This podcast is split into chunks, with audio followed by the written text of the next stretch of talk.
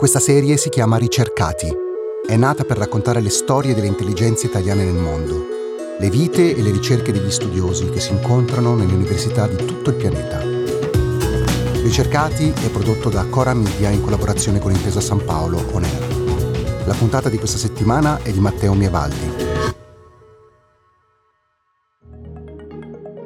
La puntata di oggi la iniziamo con un piccolo backstage. Allora, qualche settimana fa eravamo a pranzo qui nell'ufficio di Cora Roma e Simone Clemente, uno dei nostri autori, ci racconta che un suo ex collega all'Università di Torino, e qui cito Simone, è a Berna a fare esperimenti sul sonno utilizzando dei topi. Il giorno dopo era al telefono con Mattia Aime, che è ricercatore di neuroscienze all'Università di Berna, in Svizzera. Mattia ha 35 anni, è nato a Torino, dove ha studiato biologia alla triennale, poi specialistica ricerca in neurobiologia a Pavia, dottorato all'estero in neuroscienze e infine Berna. Allora, ciao Mattia, prima di tutto dici da dove sei collegato. Vi sto chiamando dalla, dalla stanza dove dormono i miei topi. Ecco, sono tuoi personali questi topi o sono dell'università? Sono acquistati dal, dal, nostro laboratorio, però um, hanno il mio nome, quindi hanno le mie iniziali perché sono i topi con cui lavoro io. Quindi, che cosa fai con dei topi a Berna, Mattia? Praticamente io lavoro col sonno e con le emozioni. Cerco di capire come le emozioni vengano processate durante il sonno, in particolare durante la fase REM, la fase dove sogniamo principalmente. Quindi cerco di capire come le emozioni taggano delle informazioni che noi chiamiamo salienti durante il giorno e come durante il sonno vengono poi processate e consolidate nel nostro cervello cerchiamo di trovare una metafora che sia un po' intellegibile anche ai non esperti della materia. A me viene da dire come se fosse un computer, cioè ogni volta che spegniamo il computer deve decidere alla fine della giornata che cosa tenere e che cosa invece buttare, tra virgolette. Esattamente così. Eh, le emozioni aiutano questo processo. Durante il giorno quando siamo svegli siamo bombardati da informazioni che riceviamo dai, dai nostri sensi, dagli occhi, udito, eccetera. Poi ci sono delle informazioni che sono più importanti e le emozioni servono a si associano a queste informazioni durante il giorno e trattengono queste informazioni poi nel cervello che viene poi tutto consolidato durante la notte quando dormiamo. Immaginate i topi per studiare le emozioni non è semplice, non posso chiedergli che cosa provano, però eh, quello che facciamo è lavorare con la paura, che è una delle principali emozioni. Quello che facciamo è associamo un suono, un suono neutrale, con qualcosa che di per sé stimola la paura nei topi, che è uno shock elettrico al,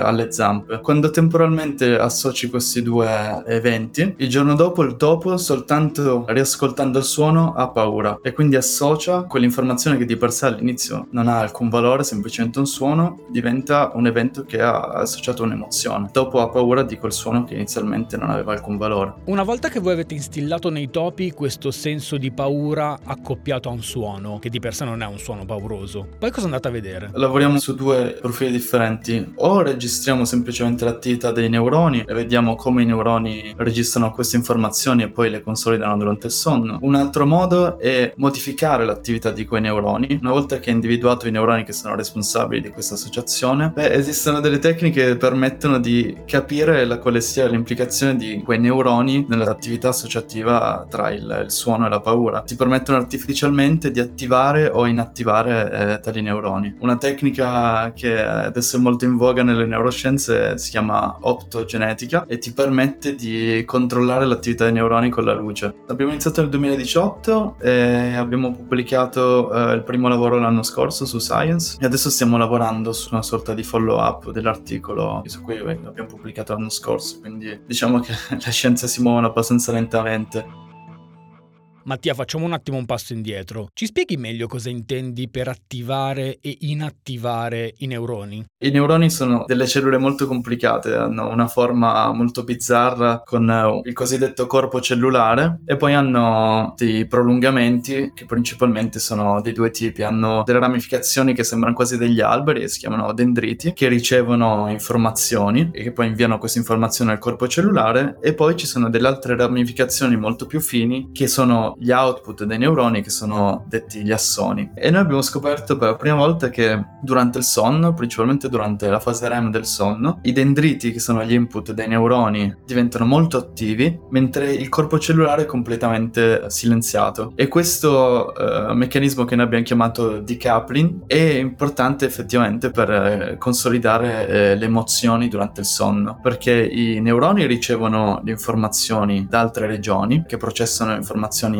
legate alle emozioni, ma l'output del, del neurone è silenziato e questo permette quindi di consolidare semplicemente nel prefrontale, nella corteccia prefrontale, senza disturbare le altre aree del cervello. Quando noi abbiamo artificialmente riattivato l'output dei neuroni, effettivamente questa informazione poi veniva trasmessa di nuovo alle altre aree ed era poi impossibile eliminare quell'informazione, quell'informazione legata alle emozioni veniva consolidata troppo nel cervello perché si propagava. Praticamente questo lavoro è stato accolto favorevolmente dalla, dall'opinione scientifica. Per la prima volta abbiamo mostrato un meccanismo che permette di decifrare l'attività dei neuroni durante il sonno e come questi neuroni consolidano le informazioni collegate alle emozioni, come spiegavo prima. Per questo ho vinto il, il Pfizer Prize, che è il premio più prestigioso in Svizzera per i giovani ricercatori. Allora, la parte, diciamo, del consolidamento delle informazioni mi sembra chiara. E invece quando succede il contrario, cioè quando il nostro cervello decide che le informazioni che abbiamo raccolto durante il giorno alla fine non sono poi così importanti e quindi se ne può anche fare a meno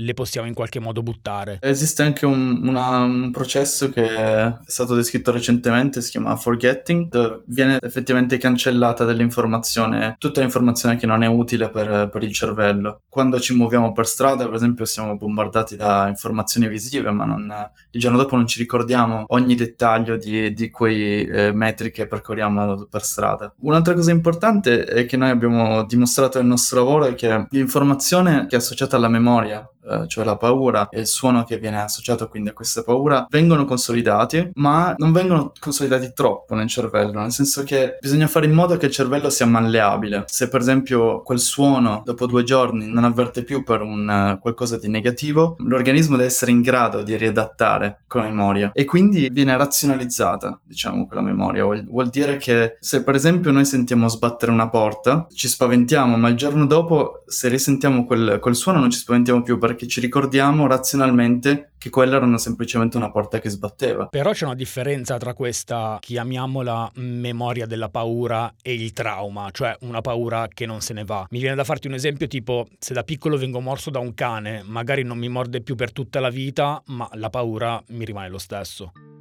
Assolutamente. Le informazioni devono essere consolidate nel cervello, ma ci deve essere una capacità di riadattare queste memorie. E ci sono delle patologie che sono legate all'ansia, che sono degli eventi traumatici, come, come dicevi tu, il, il, cane che morde, che possono portare anche a, a, delle patologie che si chiamano per esempio PTSD, disordine stress post-traumatico, una patologia classica di soldati che tornano dalla, dalla guerra, per esempio. E eh, questo è altamente collegato al, al sonno, in particolare alla, alla fase REM del sonno. Tant'è vero che in questi individui c'è un, un'incapacità di, di eh, dormire in fase REM e questa è proprio quell'area delle neuroscienze su cui io voglio investigare poi in futuro. Sì, infatti la domanda che volevo farti adesso era questa. Allora, tu adesso ti stai concentrando sui topi come esperimento. Le evidenze che poi trovi, come le applichi agli esseri umani? Esattamente sulle patologie, principalmente mi occupo di PTSD, eh, Post Traumatic Stress Disorder, e, e patologie legate all'ansia eh, che sono altamente legate a disturbi del sonno. Quindi ovviamente noi cominciamo lavorando con, con i topi e, e, poi in collaborazione con altri eh, dipartimenti, altri laboratori che invece lavorano su pazienti umani, cerchiamo di, di, vedere se i meccanismi neuronali che abbiamo identificato nel topo sono effettivamente poi gli stessi che vengono poi descritti ne, negli umani, quindi cerchiamo di fare una correlazione fino ad arrivare a, a capire quali possono essere dei target eh, terapeutici per poter eh, far fronte a questi tipi di patologie. Quindi in un futuro, voi immaginate un futuro in cui se una persona ha subito un trauma così grande che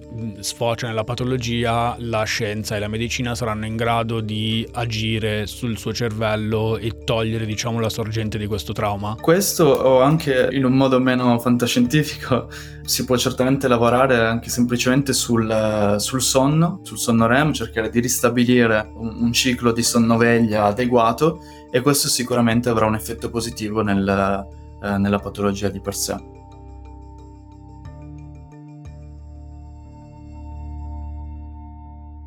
Qual è un ciclo di sonno-veglia adeguato? Eh, ti posso fare prima dei topi? Eh. Sì, parla, parlami prima come dormono bene i topi e poi andiamo a vedere come dormirebbero bene gli umani. La differenza principale tra topi e umani sono diverse anche dal punto di vista del, del ciclo sonno-veglia. Innanzitutto i, i, topi sono animali notturni e questo già per un ricercatore è un vantaggio perché noi possiamo lavorare sul sonno mentre c'è la luce nel laboratorio, quindi non dobbiamo invertire il ciclo della luce e buio nel, nel laboratorio. Questo, a livello tecnico è già un vantaggio vantaggio. L'altra differenza è che eh, sono multifasici, dormono diverse ore al giorno, poi si svegliano e, e ricominciano il ciclo per, per diverse, diverse volte nelle, nelle 12 ore. L'uomo fondamentalmente è monofasico, come sappiamo, o secondo alcuni ricercatori bifasico, quindi la pennichella dopo pranzo dovrebbe essere qualcosa di, che a livello evolutivo dovrebbe essere mantenuta, ma comunque principalmente dormiamo durante la notte, quindi quando è buio eh, dormiamo dei cicli di 7-8 ore. Poi ci sono delle, delle differenze interindividuali, ma così come nel, nei topi, anche negli umani, abbiamo le prime ore dove principalmente dormiamo in uh, non REM, non rapid eye movement, quindi sonno non REM,